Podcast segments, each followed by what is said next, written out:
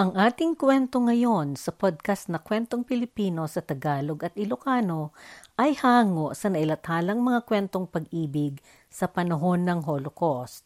Itong unang kwentong kabanata hinggil sa luha, pagdurusa, pag-ibig at pag-asa sa panahon ng Holocaust ay ang kasaysayan ni na Herschel at Edja. Noong unang araw ng Setyembre, 1939, 1939, linusob ng mga Persang Alemanya ang Poland at sa mga sumunod na araw, sunod-sunod ang pambobombang ginawa ng Alemanya sa lugar na ito. Noong ika-17 ng buwan na ito, sinalakay naman ng Union Soviet ang Poland sa bandang silangan at sa pagkakasunduan ng Union Soviet at sa Nazi na Alemanya, hinati nila ang Poland sa ilalim ng kanilang mga pinag-usapang alituntunin sa isinagawang Nazi-Soviet Non-Aggression Pact noong nakaraang ika-23 ng Agosto. Sinakop ng Union Soviet ang Bransk at lahat ng lugar sa bandang silangan ng ilog na Bag lahat ng mga negosyo ng mga Polako o mga katutubong taga-Poland at mga Hudyo ay sinamsam ng komunistang estado. Ilang mga Polakong negosyante mula sa Bransk ay pinaslang ng mga Ruso noong 1940, 1940. Natili ang mga Sobyet na nag-okpa at nagpalakad sa mga lugar doon hanggang Hunyo ng 1941, 1941, na siyang panlusob ng mga Nazi sa dati nilang mga kapanalig na mga Sobyet. Tumutubong kabataan noon si Herschel Lipa na tubo ng bayan ng Bransk sa Poland noong 1939, 1939 noong nagsimula ang mga hindi inaasahang mga pangyayari at nagdatingan ang mga dayuhan. Ang kanyang kinapanganakan ay bahagi ng probinsya ng Podlaski, Volvodeship sa silangang bahagi ng Poland. Noong 1942, 1942, dumating ang mga Nazi sa kanilang pook. Tinipon nila ang mga mamamayang Hudyo para dalhin sila sa naitakdang pagpapatirhan sa kanila kasama ang ibang mga Hudyo. Ang mga geto na naiutos na tirahan nila ay minsan nag-iisang gusali ng paktorya at pinupuno ng mga Nazi ito ng maraming mga pamilya. Sa kasikipan, minsan hirap na silang gumalaw sa kanilang mga espasyo.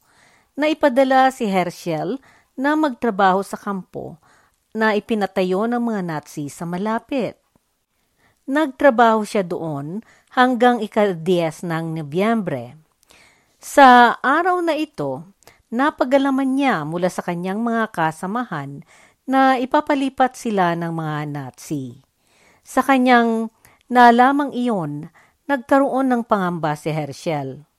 Marami na noon ang mga masasamang mga balita na kanyang nauulinigan tungkol sa mga nangyayari sa mga Hudyo sa kamay ng mga militar na Nazi at mga pinuno nila. Sa araw na iyon, habang pinapasakay ng mga Nazi ang mga natipon na mga mamamayang Hudyo sa mga karitela na hinihila ng mga kabayo, pinunit ni Herschel na inalis ang dilaw na bituin na tsapa sa kanyang kwintas. Ang markang ito ay marka ng bituin ni David at naiguhit sa maitim at makapal na tinta. Ipinalakad noon ng mga otoridad na Nazi na ipasuot sa mga Hudyo ang marka na ito bilang tanda ng kanilang lahi. Ang pakay ng mga Nazi ay kutsain sila at minarkahan sila para kaagad silang makilalang Hudyo at madali silang iproseso sa deportasyon nila sa mga kampo ng konsentrasyon at eksterminasyon. Pagkaalis ni Herschel sa marka na iyon, sumunggab siya ng hagupit mula sa naabot niyang truck at nagkunwari siya na isa siya sa mga driver. Sa kabutihang palad, naswertehan niya na walang nakapansin sa kanyang pagpunit ng marka mula sa dibdib ng kanyang kasuutan. Kung nakita ng mga sundalo ang kanyang ginawa, walang alinlangang siya'y pinagbabaril na sana. Magulo ang mga sandaling iyon dahil hindi naayos ang pagpapasakay sa kanila noon sa mga karitela. Sinamantala ni Herschel ang pagkakataong iyon at siya'y tumakas ng palihim at pumunta sa kasukalan ng mga damo at mga ligaw na halaman. Nakaalis siya mula sa pulutong na iyon bago nakaalis ang mga karitela na nagdala sa mga bihag sa estasyon ng tren. Doon sa estasyon, pinagsiksikang ipinasakay ang mga bihag sa mga kompartamento ng tren na magdadala sa kanila sa Treblinka. Walang kaalam-alam ang mga bihag tungkol sa kanilang destinasyon. Walang nag-akala na anumang pagtitipon noon ng mga bilanggo na deportasyon ay ipinapadala lahat sa mga kampo ng konsentrasyon at eksterminasyon. Ang puok ng Treblinka ay isa sa mga pinakamalaking kampo ng eksterminasyon na ipinatayo ng mga Nazi. Ang lugar na ito ay nasa norteng silangan ng siyudad ng Varsav, Dalawa ang mga kampo na bahagi ng pinal na solusyon na naroon. Iyong una ay kampong konsentrasyon kung saan nagtatrabaho ang mga bilanggo ng walang pahinga o paghihinto habang sila ay binabantayan ng mga sundalong Nazi. Ang ikalawa ay lihim na kampo dahil doon dinadala ang mga Hudyo na nakatakda ng patayin. Sa sumunod na umaga, lahat ng natirang mga tao sa ghetto sa Bransk ay naipadala sa Triblanka. Nawala lahat ang pamilya ni Herschel liban lamang sa kanya. Nakaligtas siya sa pagkakataong iyon, subalit alam na alam niya na hindi niya sarili ang kanyang buhay. Nakisali ito sa mga natagpuan niyang nagtatagong brigada ng mga Hudyo sa kagubatan. Pangkat ito ng mga gerilya para sa Rusya. Ang gubat na ito ay nasa norteng silangan na bahagi ng Poland. Sa kabilang dako, anak ng isang iginagalang na rabay sa Bialystok si Edja Katz. Ang siyudad na ito ay pangunahing siyudad ng probinsya ng Podlaski Volvodeship at ito ay nasa norteng silangan na bahagi ng Poland. Noong 1943, 1943, nasaksihan niya ang pagpaparusang iginawad at pagpapatay sa kanyang ama ng mga Nazi. Pagkaraan ng pangyayaring ito, kasama ni Edja ang kanyang ina na naipadala sa kampo ng eksterminasyon sa Treblinka. Labing tatlong taong gulang noon si Edja. Habang nasa biyahe sila noon sa tren papuntang Treblinka, siniko siya ng kanyang ina at binulungan siya. Manipis ang katawan mo, payat ka kasi. Lihim na sumulyap ang nanay niya sa ma isang butas na pinaglalabasan ng hangin sa bubong ng kompartamento ng tren. Bilisan mo at akyatin mo iyon, sinabihan siya ng nanay niya. Edya, sige, Pumunta ka na. Bilisan mo, sabi ko. Ipapababa kita ng dahan-dahan. Kumapit ka ng mahigpit sa tuwalya. Lumusot si Edja palabas doon. Sa butas at dahan-dahan siyang dumausdos na kumapit sa kahoy sa gilid ng dingding ng kompartamento sa labas ng tren. Nagbitin siya sa tuwalya na ang isang paa niya ay nakaapak sa bakal na seradura sa labas. Hindi ko kaya. Ibalik niyo ako, sumigaw siya. Hindi inintindi ng ina niya ang kanyang sigaw at sa halip ay mahigpit ang boses niyang nagbilin. Maghanda ka na. Pagdating mo sa lupa, tumakbo ka, tumakbo ka, Edja, at ipaalam mo, ipaalam mo sa kanino man kung ano ang nangyayari. Tumalon si Edja sa tumatakbong tren, kaalinsabay ng pagkakagulo ng mga gwardya ng tren na nagpaputok sa dilim. Tumakbo siya at ibinigay niya lahat ng kanyang lakas at kakayahang tumakbo. Malakas ang dagundong ng boses ng ina sa kanyang isipan. Tumakbo ka anak, tumakbo ka, huwag kang lumingon. At hindi siya ni minsan lumingon hanggang sa nakarating siya sa gubat.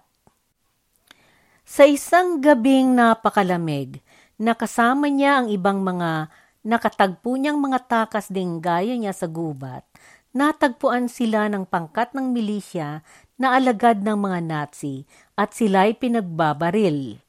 Pinatamaan ang buong grupo kasama si Edja at pinagtatatambak nila ang mga katawan ng mga ito sa isang malaking hukay. Nalaman ng brigada ng mga Hudyo na kinasapian noon ni Herschel ang nangyaring patayan sa gubat at ipinadala siya doon kasama ng isa pang kabataan din upang punan ng lupa ang hukay at iayos ang pagkakalibing ng mga biktima. Ikalawang araw ng Pebrero noon, matindi ang lamig subalit kabilugan ng buwan at maliwanag ang gabi natakpan ng niebe ang isang bahagi ng mga nakatambak na bangkay. Napansin ni Herschel ang gumagalaw-galaw na binte sa pagitan ng mga bangkay. Hinila niya ito at nakita niyang dalagita ang may-ari nito. Labis ang pamamaga ng paa ng dalagita dahil ang sugat nito ay pinaglusutan ng bala. Nagsimula na noon na magnaknak at magbulok ang laman. Subalit, buhay ang dalagitang may-ari ng binte at labis ang takot na nasa kanyang mukha. Noong buksan ni Edja ang kanyang mga mata, Olandes na buhok at kulay matingkad na bughaw ang mga matang tumambad sa kanyang paningin. Inakala niyang sundalong aleman ito na dumating upang siya'y patayin. Nagsalita si Herschel ng Yiddish at tiniyak niya kay Edia na siya ay isang tunay na Hudyo. Aalagaan kita, sinabi niya sa takot na takot na dalagita. Ang Yiddish ay lengguwahe ng mga taong lahing Hudyo na nakatira sa gitna at bandang silangang bahagi ng Europa. Ang ugat nito ay mula sa wikang Aleman na noong lumaon ay unti-unting nagkaroon ng kasarinlan bilang lengguwahe at may mga halong salitang Hebrew at iba pang makamodernong salita. Hindi masiguro noon ni Herschel kung magtatagal ang buhay ni Edja. Gayunman, binuhat niya ito na dinala sa malapit sa isang sakahan na tinitirhan ng isang matandang babae na taga-Poland. Alam ni Herschel na marunong ang matandang ito sa mga gamutan at siya ay nakiusap dito na nagpatulong. Nangako siya na gagantihan niya ang matandang babae at dadalhan niya ito ng preskong karne. Sa mga panahong iyon, madalang ang pagkakaroon ng preskong karneng pang-ulam, kaya pumayag ang matanda. Hinawakan ni Herschel si Edja habang hiniwa ng matandang babae ang binti ni Edja para alisin ang patay ng laman o gangrene. Pagkatapos nito, lumabas si Herschel at naghanap ng baboy na kanyang ninakaw at ibinigay sa matanda. Pagkatapos nun, bumalik ang nagsamang kabataan sa gubat at inasikaso ni Herschel ang nakababatang si Edja. Palagi niyang nililinis ang sugat nito. Araw-araw niyang pinapalitan ang bigkis ng sugat pagkatapos niyang linisin ito ng alkohol. Lubhang mapanganib noon ang sugat ni Edja dahil iyong malaking ugat sa likod ng kanyang tuhod ay umusli. Hindi malayo ang pagitan ng edad ng dalawa at sila ang naging nagkasama sa gubat. Nagtago sila sa mga kuweba na pinaghuhukay nila sa kanilang mga kamay. Nabuhay sila sa mga damo at mga halaman. Malimit noon na nakakanakaw si Herschel ng makain nila. Noong lumaon at dumating ang mga Ruso na nagpalaya sa Poland, nagtayo sila ng pansamantalang gobyerno na de facto. Lumabas ang dalawang kabataan mula sa kanilang pagtatago sa gubat upang maghanap sila ng lisensya para magpakasal na sila. Isang araw, nagpunta ang dalawa sa bayan at naghahanap sila ng matutulugan noong biglang sinunggaban ng isang Ruso si Herschel. Hinila nila ito upang manilbihan sa militar ng Rusya. Bago siya umalis, nangako siya kay Edja na babalikan niya siya. Hahanapin kita kahit saan pang lupalop ng mundo, winika niya. Buntis na noon si Edja. Habang nagtrabaho sa digmaan si Herschel para sa panig ng Rusya, nagtrabaho rin si Edja sa ospital militar sa Poland. Isinilang niya ang kanyang anak at pinangalanan niya ito ng Milton. At tapat sa kanyang pangako, Iginawa ng paraan ni Herschel na maipalapit sa kanyang kinaroroonan ang kanyang mag-ina. Nagalit ang mga opisyal na nakakataas kay Herschel noong malaman nila na dumating doon ang kanyang asawa at anak. Binigyan nila siya ng dalawang kabayo at karitela at binilin siyang dalhin niya ang kanyang mag-ina sa estasyon ng tren at pabalikin niya sila. Tumupad si Herschel at dinala niya ang kanyang magina sa estasyon, subalit hindi na siya bumalik sa kanyang trabaho at sumama na siya sa kanyang magina. Sa kanyang ginawang iyon, kaagad na nanganib ang estado ni Herschel sa kanyang pag-iwan ng kanyang tungkulin at pagtakas. Bilang isang tinatawag na awol o absence without leave sa militar ng Rusya, nailantad siya sa mga panganib at maari siyang mabaril na kasama niya ang kanyang asawa at anak. Naglakbay sila at tumawid sila sa mga puntong hangganan ng mga lugar na wala silang tamang mga dokumento. Pinakay nilang umabot sa lugar na hawak ng mga Amerikano. Nakarating sila sa kampo ng mga walang estado o Camp for Displaced Persons sa malapit sa Munich sa Alemanya at tumigil sila doon hanggang 1950, 1950. Ang mga kampong ito na tinawag ng DP ay ipinatayo at pinalakad noon ng United Nations Relief and Rehabilitation Administration na sangay na departamento ng Samahan ng mga Nagkaisang Bansa o United Nations. Ito ay international na ahensya para sa mga taong nawalan na ng bansa at kabuhayan. Naitatag ito noong ika-9 ng Nobyembre 1943. Ang original noon na adhikain at misyon ng organisasyon na ito ay ang magbigay tulong kaugnay sa ekonomiya sa mga bansa sa Europa pagkatapos ng digmaan. Tinulungan din nitong bumalik ang mga taong napalayas sa kanilang mga bansa dahil sa digmaan.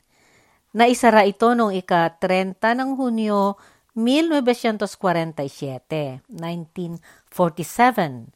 Ang ahensyang pumalit para gumanap na magsagawa sa mga misyon ng pagkakatatag nito ay ang International Refugee Organization o IRO.